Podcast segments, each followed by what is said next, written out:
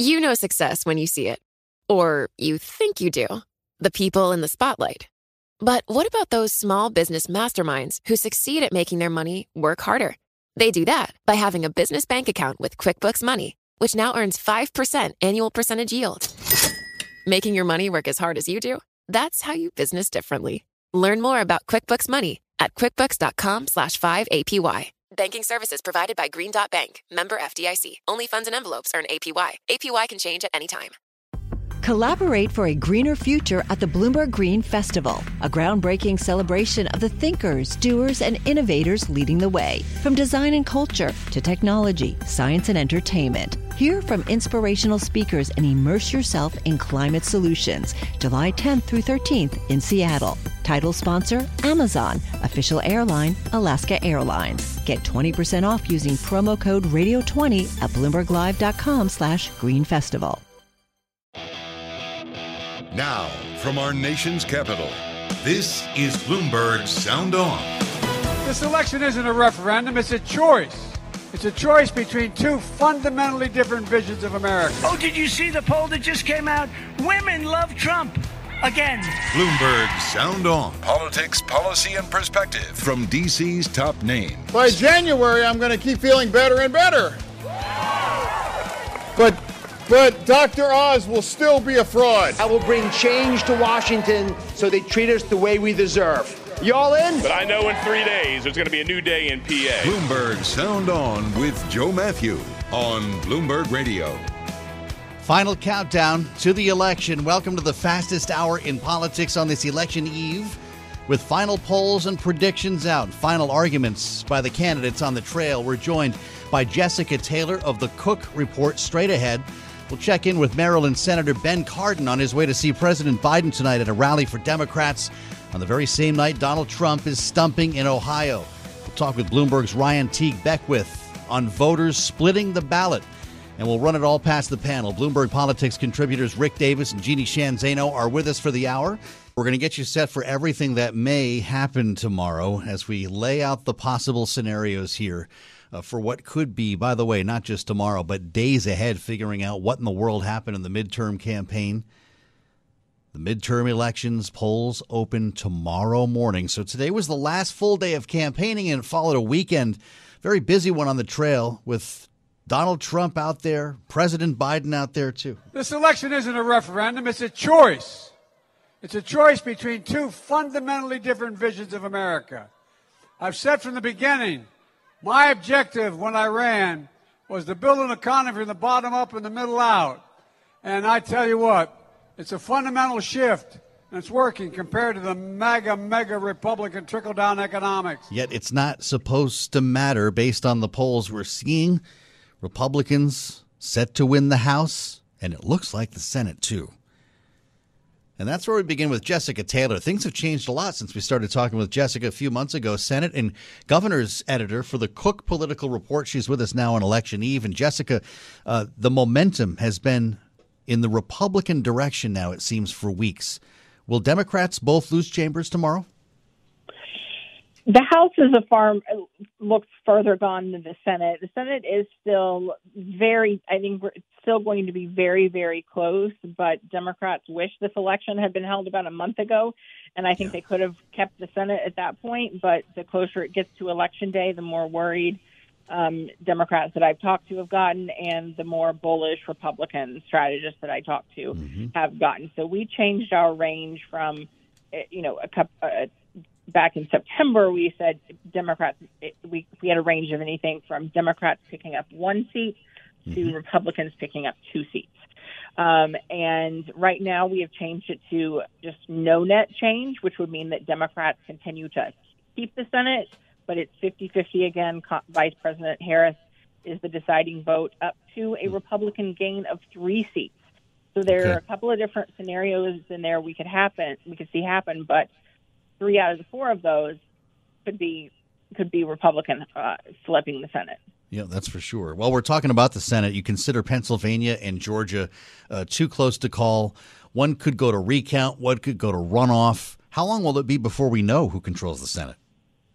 I don't think it's going to be on election night, um, although we yeah. could see candidates channel Trump and come out there and, and declare victory. It's I don't think the ballots are going to be as lopsided as they were amidst the pandemic two years ago, but you have places they can't even start to count mail-in ballots until election day.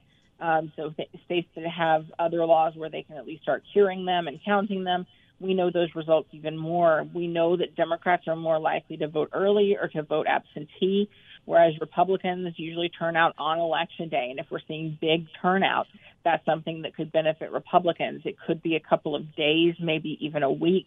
Um, to, to fully know if Pennsylvania is really, really close. It was in the um, in the uh, in the Republican primary there. The Senate was decided by less than a thousand votes between Dr. Oz and David McCormick there. And you're right, Georgia, it, it could go if no candidate gets over 50 percent then it could it will go to a runoff that's on December 6th, a month earlier than we saw two two years ago. So only maybe ruining one holiday yeah. and not other ones in December. you like to think. Uh, yeah. So that's the and that's the question. And I think the scenario changes based on whether it that race is for Senate control. It could be deja vu again that it comes down to Georgia there, and that's not a scenario that Democrats like in their right. favor. But I also think you have, of course, the Republican nominee there, football star Herschel Walker, who has been a weaker candidate. He benefits from having the governor Brian Kemp on the ballot that actually could help him. Uh, Republicans hope get above 50 and the runoff question is moved. Right. Yep. But well, you're also the governor's editor, as I mentioned. We're talking about the Senate here. This being a midterm cycle uh, with with no presidential election, Jessica, how important will governors be as voters work their way down the ballots in states like Georgia? Governors should be more important. I mean, they're very important, and I hope that voters have realized in the past, uh, you know, two years how or two, two, three years how important they have been because we saw them making critical decisions during COVID. Mm-hmm. Really, those decisions affected you more closely than national decisions did based on where you were, based on how many people were getting vaccines, if areas were shut down, if schools were shut down. A lot of different things in there. And then the governor's races also took on an extra importance, I think, this summer yeah. when the Supreme Court Dobbs decision overturned Roe v. Wade and sent the question back to the states so in many instances, if there was a trigger law on the books uh, for such as such as there is in Michigan, the Democratic mm-hmm. governor there, Gretchen Whitmer, sued to block that. Um, in Wisconsin, uh, the Democratic governor Tony uh, Tony Evers, who is very in danger, even more so than Whitmer, um, said that he, you know, it would be an eight, uh, 18, mid 1800s law that would go back into effect and that would even criminalize doctors for doing the procedure. Yeah. He said that he would um, essentially pardon uh, or, or, or, you know those people that do. So you have a lot of different scenarios happening That's in what sure. in, in the abortion question. Jessica Taylor with us from the Cook Political Report. Lastly, Jessica, what, what's the House projection here? We've we've heard from uh, uh, quite a quite a spread here. Does does Cook have a number? Is it fifteen? Is it twenty for Republican seats in the House? So our final call from uh, my colleague David Wasserman, who is our House editor, is yep. 15 to 25 at this point. But if it's a wave night, that could go up to 30 or so. Got it.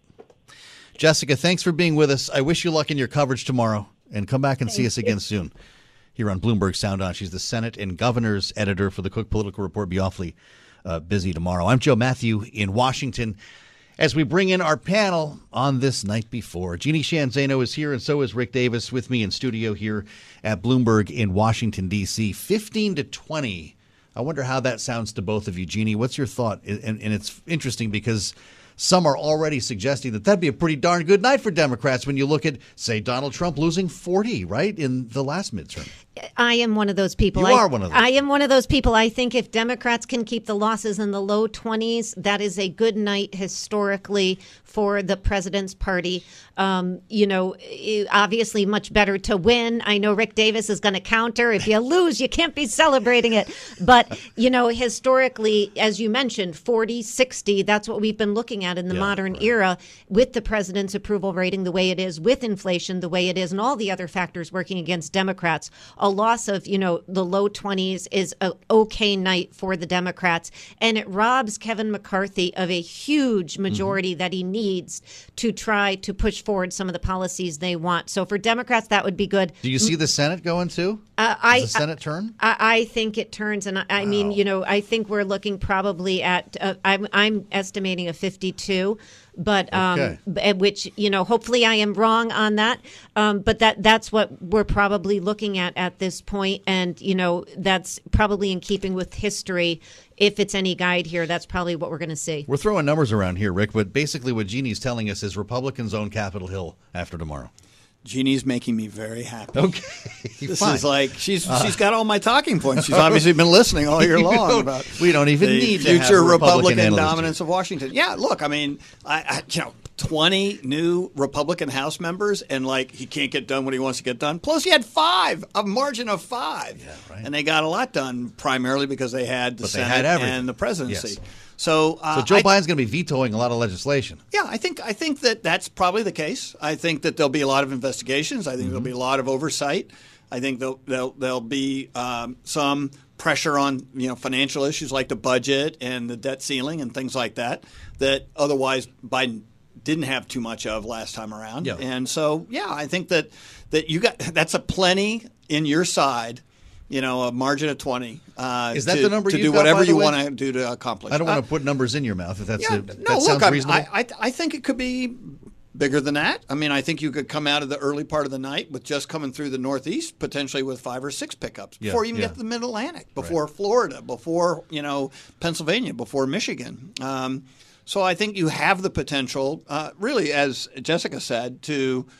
Yeah, I wouldn't call it a wave, but I mean, 25 to 30 new Republican House members is is 10 or 15 less than the historical average. Hmm. And I'm not sure we're bucking history here. I mean, it hmm. feels like history. It feels like every other midterm for the party out of power gets shellacked, as Barack Obama liked to put it. Yeah, right. And I think these Democrats Although are going to get that was shellacked. a shellacking. That was close to the 60, was it? That not? was a record, right, yeah. Not going to see that tomorrow. You see the Senate flipping like Jeannie does too? Yeah, I, I, So I you're think, going all I think- Republican. well, look, I mean, it's kind of like what Jessica said. I mean, like every poll in the last two weeks has been favorable to Republicans. Yeah. The economy uh, and uh, Biden's administration of it. When you look at independent voters, it's less than thirty percent approval. Hmm. Less than thirty percent. So if you expect independents to break your way on the number one issue and your party in power, the president, has a 28% approval rating, you're probably pushing a big rock up a hill. Well- so I, I yeah, I think I think Republicans are going to get the breaks that you get when you have Yeah. momentum coming into election day. The the Senate is interesting to me because they're so close to calling. We got like eight Senate races that are toss ups right now. That's a really pretty high number. Uh, John Fetterman, of course, out over the weekend with President Biden, with President Obama. My God, every president, it seemed, was walking around here, three or more at least, with Donald Trump as well. Uh, of course, this is the lieutenant governor who suffered a stroke in May, and his health main, is still a major issue on the trip. By January, I'm going to keep feeling better and better. But, but Dr. Oz will still be a fraud. Well, Dr. Oz actually was out there with Donald Trump in Pennsylvania that same night. I will bring change to Washington so they treat us the way we deserve. You all in?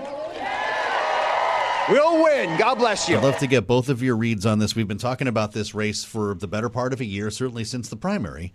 Uh, Jeannie, it's uh, what? It's within a point here. This is arguably the state that's going to decide the balance of power. Are you still looking at it that way? Yeah, I think we are. Um, you know, and that's why everybody, to your point, descended on Pennsylvania this God knows. weekend. And it has been a fight, particularly for the suburbs. And, you know, here's the reality. As much as I would like to make Rick Davis happy today and think that I am right about this, the reality is these polls are so close that if there is a huge turnout, particularly among African Americans, particularly among young people, then it could work in the Democrats' favor in some of these tight races, and we, there could be a very different night. We simply don't know, and that's why you had Barack Obama and Joe Biden out there trying to weave together a coalition based on the issue of democracy, based on the issue of abortion, based on the issue of character. And I think if the Senate holds Democratic, it will be a 50 50.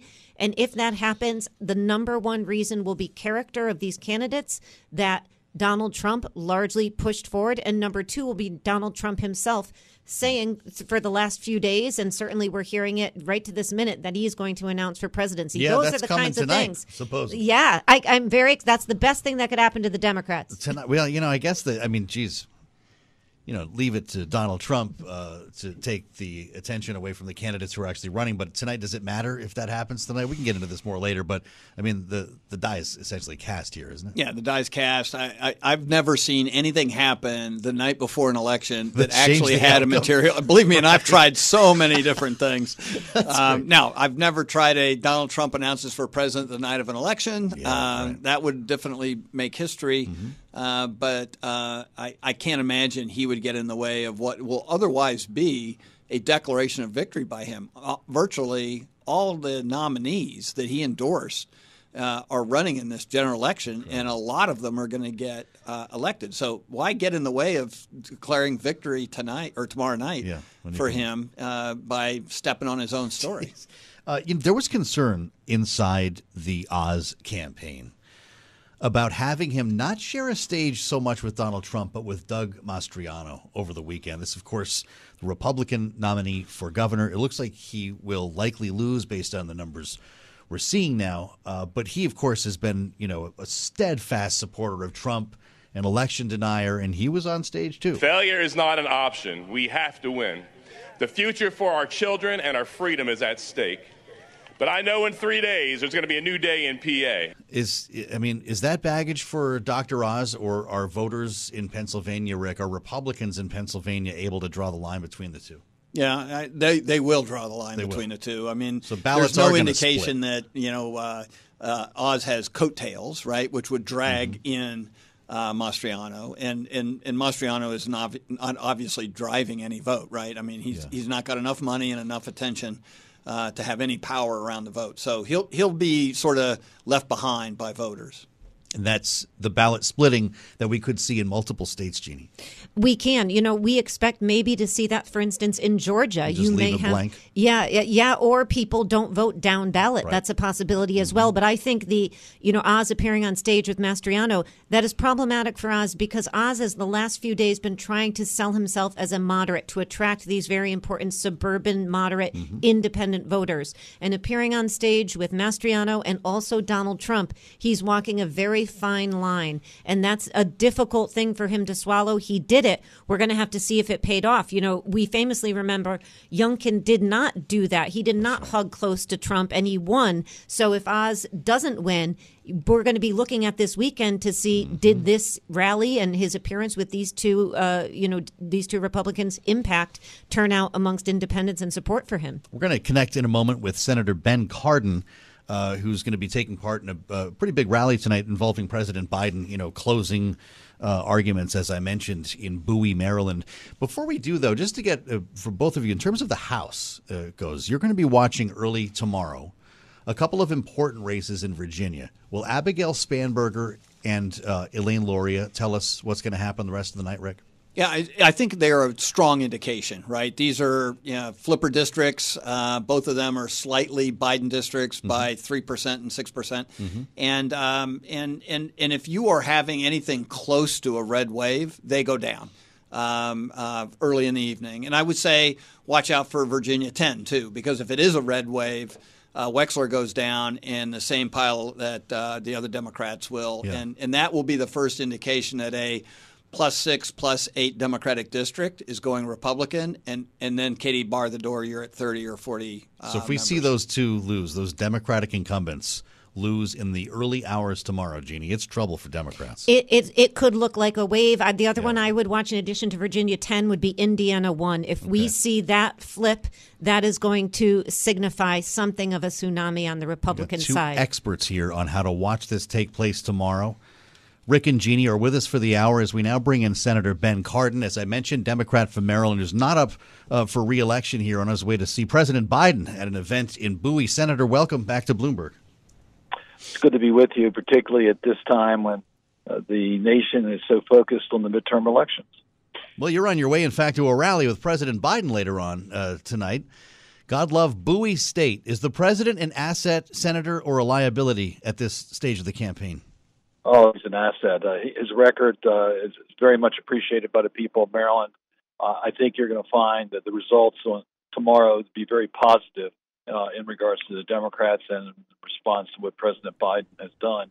It's interesting. He started uh, this campaign cycle in Montgomery County, Maryland, that is ending it in Prince George's County, Maryland. So we're very proud of President Biden and the, the, fact that he has been in Maryland so frequently. I see Wes Moore is up by something like 30 points in the race for governor. I think 538 gives him uh, 99 out of 100, which has got to be a pretty good feeling going into a race.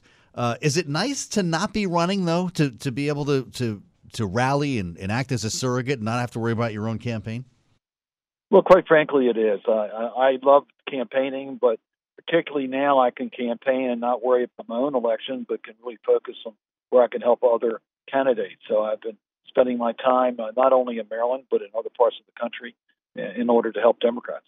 Polls show a real uphill climb for Democrats on Capitol Hill as opposed to in the state of Maryland. House and Senate, uh, we're told, could uh, turn Republican. Do you believe these numbers? Well, we know the traditional thoughts about midterm elections for the the party that where the president uh, is in power. Mm-hmm. So we recognize the historic uh, trends here.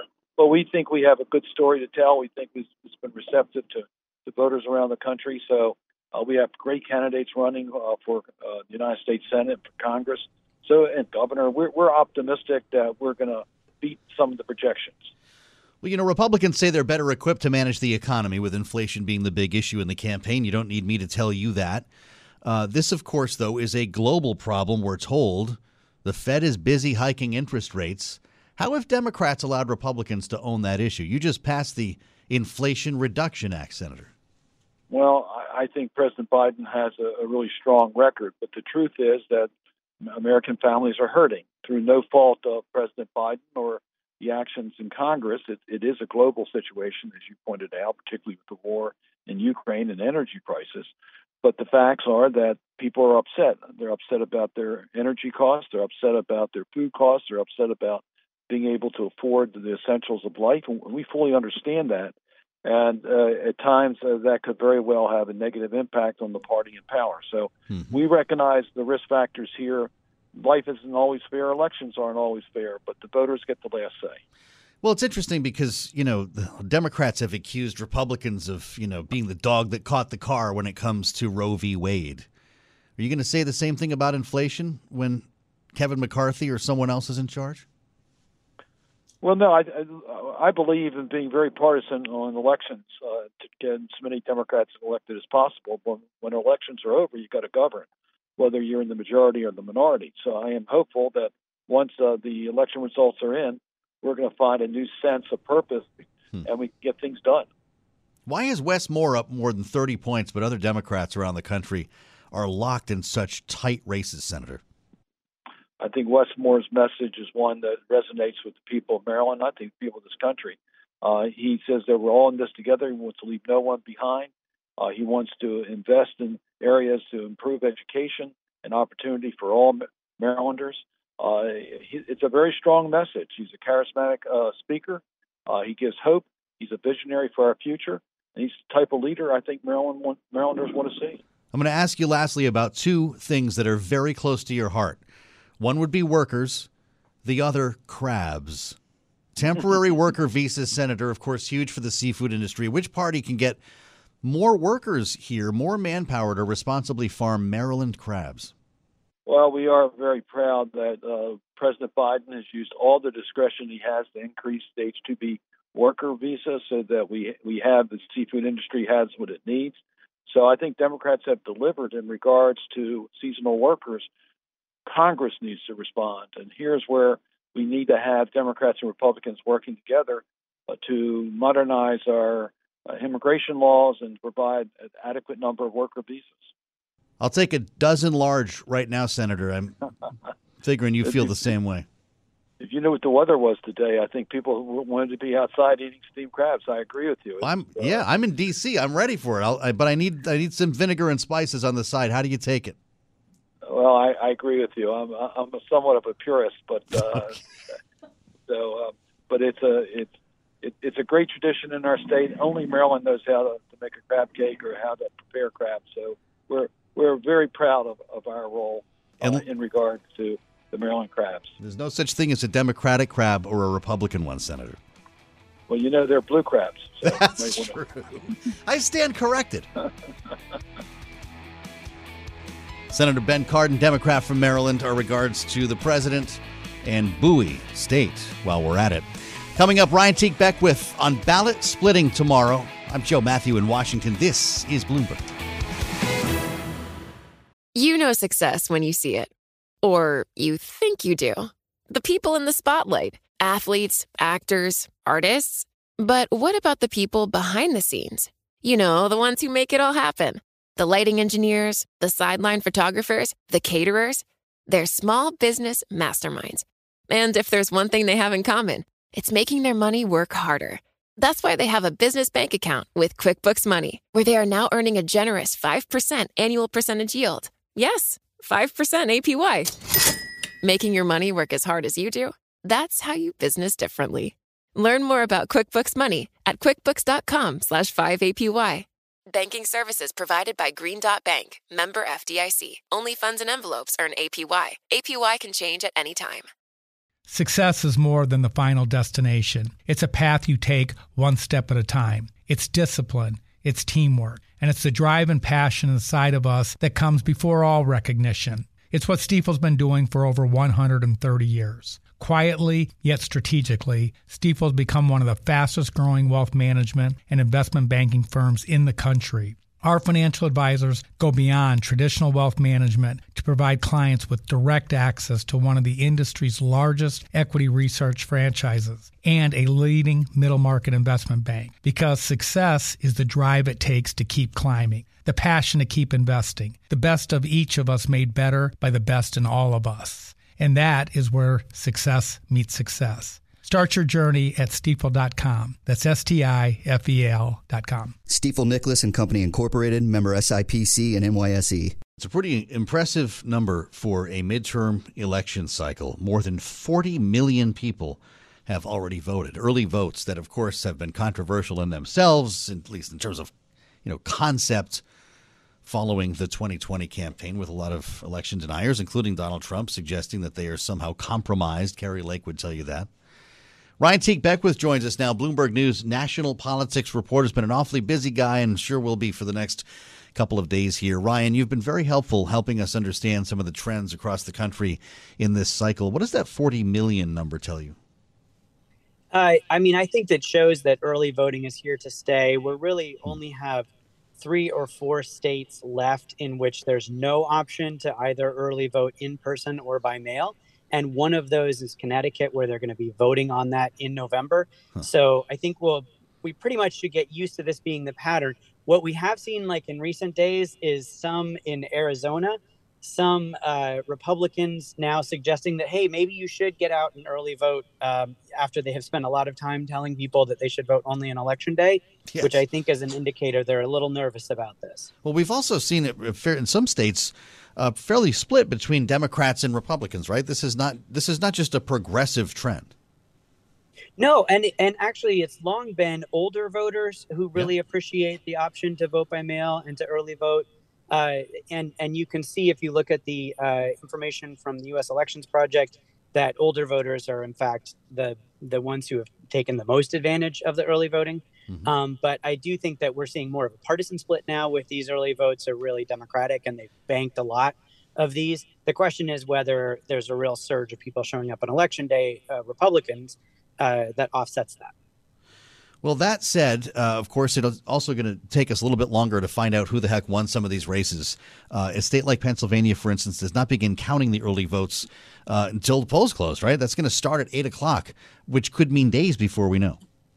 Right. Now, it's not the counting, even, it's the processing. So when you vote by mail, you have to put it in, in a special envelope and sign it, and they have to they have to take it out of that envelope. They have to double check that your signature matches and all of that. That takes time to do mm-hmm. that. The counting mm-hmm. is pretty fast once you're done with that, but they don't allow them to begin processing them like they do in some other states like Florida. So that's why in some states where they have vote by mail, they immediately have results when the polls close because they can just click tabulate on those machines.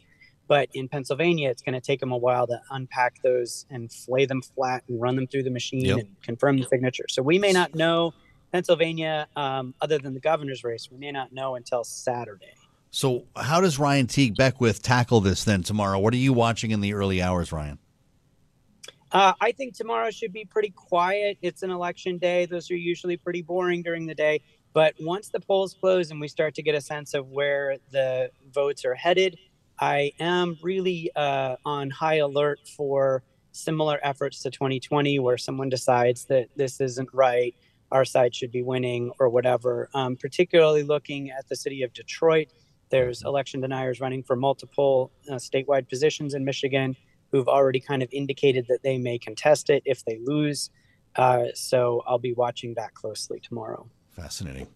Stay with us, Ryan. Uh, we look forward to talking with you again, whether it's tomorrow or the day after. Ryan Teague Beckwith, find his work on the terminal. He has been just doing incredible work here, tracking the so called deniers and exactly what will happen to them tomorrow night. We'll find out on Wednesday, hopefully in a conversation with Ryan. I'd love to follow up there. As we reassembled our panel, Rick and Jeannie are with us, considering the impact of early voting, or at least the, the phenomenon of early voting. Uh, Rick, Donald Trump and Kari Lake are telling people there's something wrong here, but a lot of Republicans are are enjoying this as an option.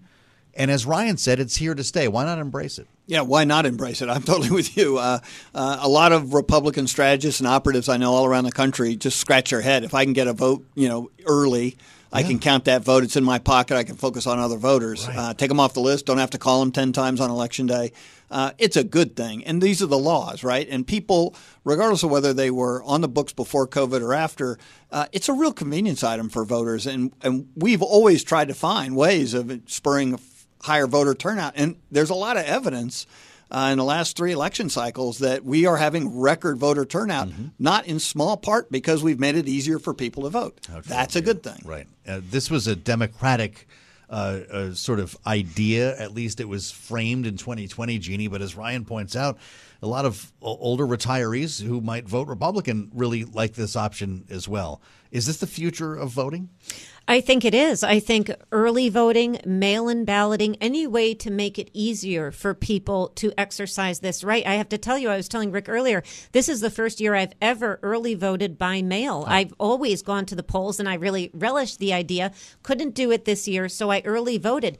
It's convenient and it does give people an option that they don't have for people who are working, people who are elderly, people who can't get to the polls on that day. So I do think we're going to see more and more of this. And to Rick's point, from a campaign perspective, it allows the candidates and the campaigns to focus on voters they may not otherwise be able to focus on and that is a boon for any campaign Mm-hmm. donald trump telling people not to vote may have cost them the georgia senate both of those seats in Well, 2020 yes, he shouldn't right. be repeating that We have seen that movie.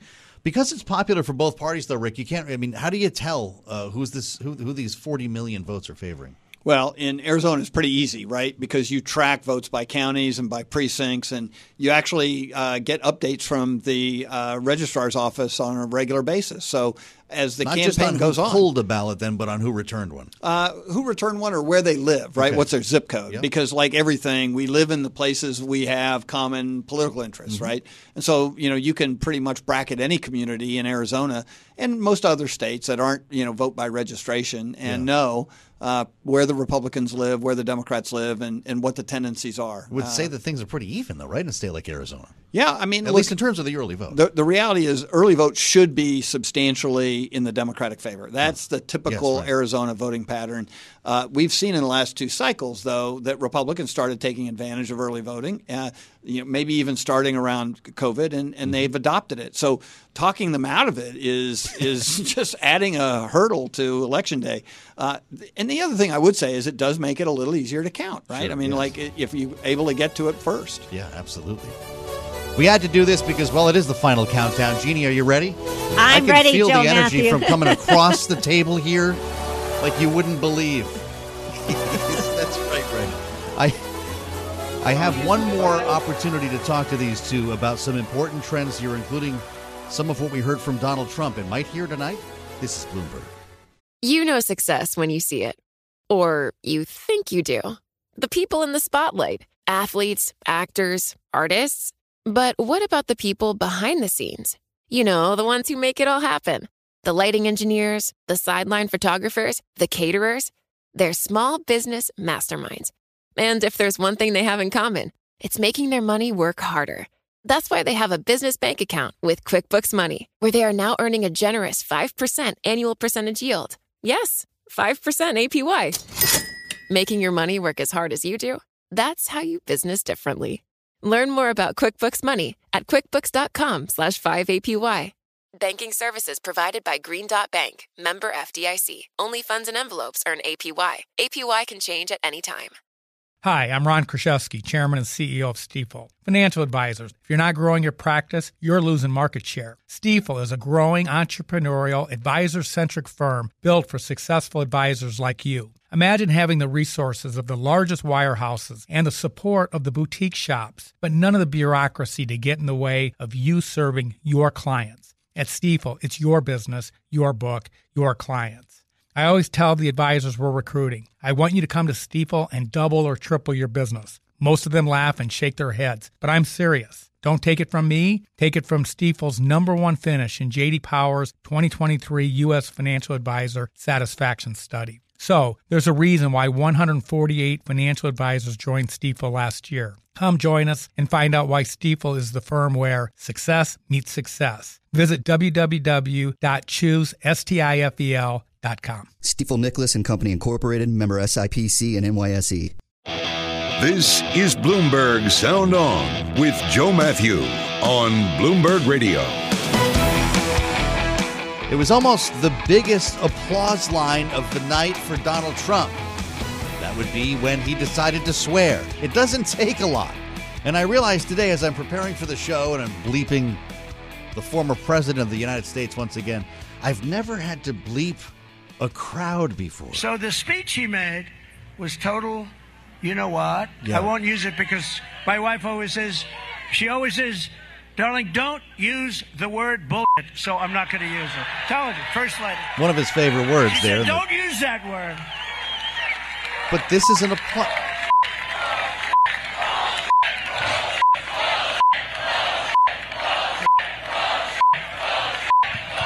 Please don't use that word. So I Ah, didn't. see, please. It almost has a rhythm to it. As we reassemble the panel, Rick and Jeannie are with us, of course, Bloomberg Politics contributors. Really, I never had to bleep a crowd before. But that wasn't the real applause line of the night. It was the stay tuned. Stay tuned to tomorrow night in the great state of Ohio. Stay tuned. We have a big, we have a big rally there uh-huh. for JD. We have a big, big, big rally. Stay tuned tomorrow night in Ohio. After he added another very, it was very, very, very, very probably going to announce for the White House. Does he do that tonight, Jeannie? On I- the eve of voting? Let us hope he does, You'd Joe. like to see that. I would love to see it. I'd love to see if it really upends the campaign. I don't think he will because it makes little sense. But then again, can't predict what Donald Trump is going to do. We talked about this last week, and they were saying the 14th of November at that point. And I think I asked you at the time, Rick, if it was actually beneficial to clear the field as opposed to deal with the financial implications of announcing now. Do you feel any differently tonight?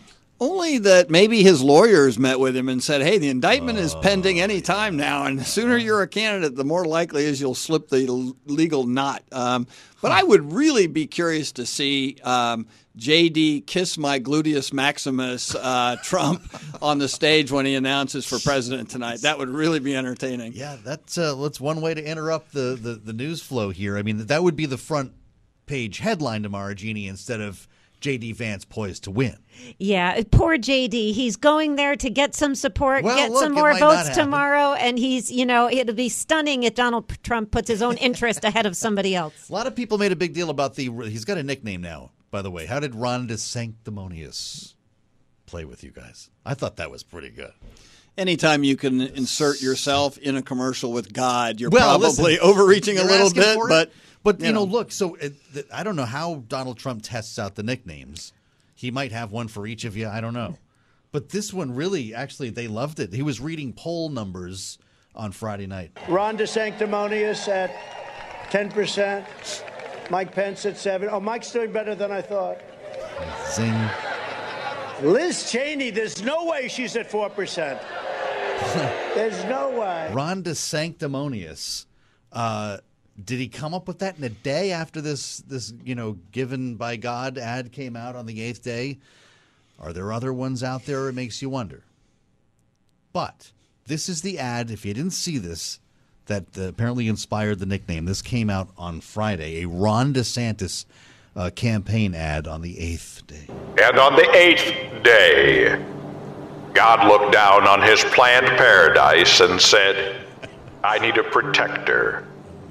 So God made a fighter. Black and white footage. God said, I need somebody willing to get up before dawn, kiss his family goodbye, travel thousands of miles for no other reason than to serve the people, to save their jobs, their livelihoods, their liberty, their happiness. Of course, he doesn't travel thousands of miles. He lives a little closer to the office, uh, right? Rick, did you ever uh, think about invoking God? And I mean, he's so the anointed one. He's, according to Donald Trump, the sanctimonious. Yeah, no, this is a stretch. I think that uh, he's carving new ground on sort of what people are willing to buy in the package of he's my governor, I like him a lot, but did God really make DeSantis, on the eighth day? By the way, Um, was that God or and by the it way, Paul how come we're getting hurricanes if we've got God on his right side? That's true enough. Uh, that didn't sound as much like God to me. Remember? Hello, Americans. This is Paul Harvey. Stand by for news. he kind of had the voice of God, Jeannie, I guess. But are they trying to? By by the way, Paul Harvey, you know, God fearing evangelical. He was incredibly popular among uh, evangelical Christians and conservatives. Not an accident they made it sound like him, right? No, it's not. And and if if we didn't know this was real, Joe, I would think you had stayed up all night, or this was some kind of SNL skit. Well- you know, I have to burst one bubble, which is Okay. that Donald Trump did not come up with the desanctimonious Oh no! moniker. Tell, oh please, tell me. because I like to do research for you, Joe. Yeah. It was actually Roger Stone who posted it on Telegram. You could hear him and, saying it, too. Yeah, and, and he came up with, He he warned Ron DeSanctimonious not to try to run against Trump, and he would regret it. And Trump has invoked it. It's a little shocking. He took away from the candidates the other night to talk about himself, but he did. But this run, Ron DeSanctimonious ad invoking God ten times that God made him 90 governor of seconds. Florida. It's it's too much to believe until you watch it, and it's the most viral video that's uh, we've yeah, seen so- this this cycle. So he, they did something right. Yeah, maybe it worked then, Rick. This is, is this good politics? Well, just because it's viral doesn't mean it's having a positive impact. you. I mean, Yeah. you know, we're talking about it almost as if it is a joke. Jeannie's right. I So mean, when I first saw it, I thought, oh, somebody made this up. Uh-huh. But the fact that it was, quote, sent out by his wife brings it pretty close to home, right? It wasn't like he can say, hey, I didn't know what she was doing. I mean, I would have never agreed to that. Uh, we should uh, note, yes, his wife uh, uh, tweeted that. Uh, tweeting today, Elon Musk. I didn't think this was going to be a daily thing, guys, but I guess it's going to be for a minute. Uh, this is the new owner of Twitter, of course, the richest man in the world, Tesla, SpaceX, and so on. Quote Shared power curbs the worst excesses of both parties.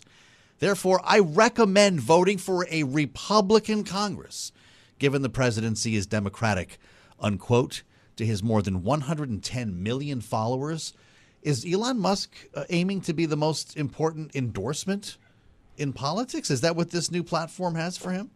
Yeah, I think he is. He's pushed Kathy Griffin off of the off Yeah, of Twitter, it. and you know, and and you know, just as one example, what does it do when you have divided government? It you know, it may, a lot of people believe what he is saying, but the reality is, it makes it harder for voters to know who to hold accountable. When you mm. have divided government, it makes democracy harder because as people go to vote in 2024 who do they hold accountable for what has or hasn't happened?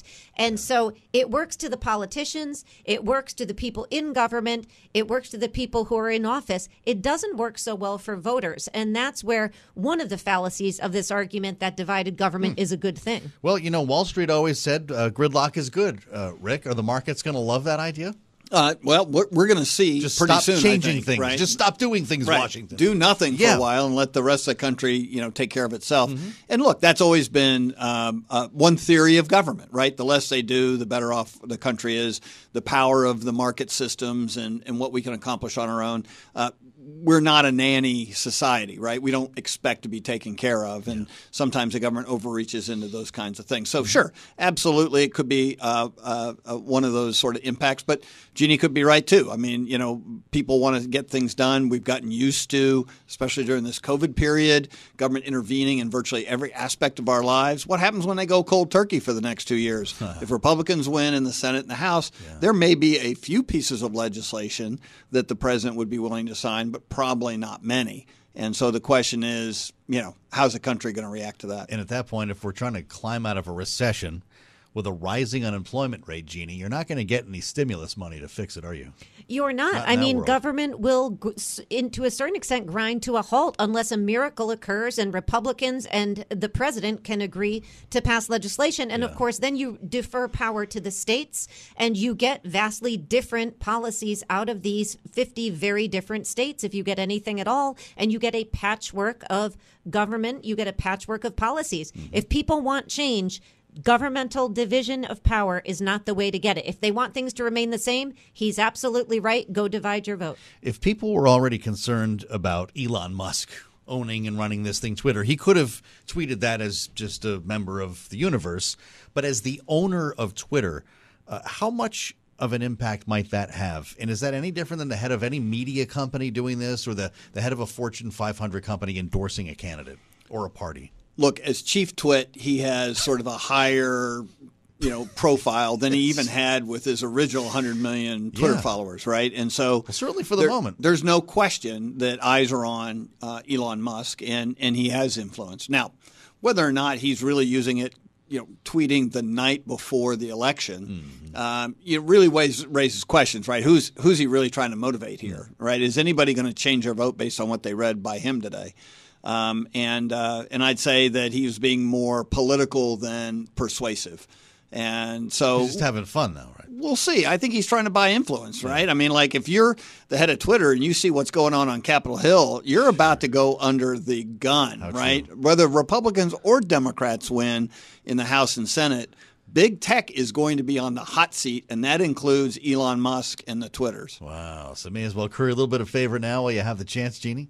That's right. Or You does kn- he motivate Democrats to get out tomorrow because they're so upset about everything Elon Musk does right now? Well, that could be too. And, you know, there's always a question whether, you know, these endorsements like Oprah Winfrey or Elon Musk speaking out matter. And I think we're going to have to see that tomorrow night. The next time we talk, the polls will be just about to close. And I'll be walking down the hall into the studio with Rick and Jeannie for special coverage. I hope you come along. I'll meet you back here tomorrow on the fastest hour in politics. This is Bloomberg. The countdown has begun. This May, a thousand global leaders will gather in Doha for the Qatar Economic Forum powered by Bloomberg, held in conjunction with our official partners, the Qatar Ministry of Commerce and Industry and Media City Qatar, and premier sponsor QNB. Join heads of state, influential ministers, and leading CEOs to make new connections and gain unique insights. Learn more at QatarEconomicForum.com.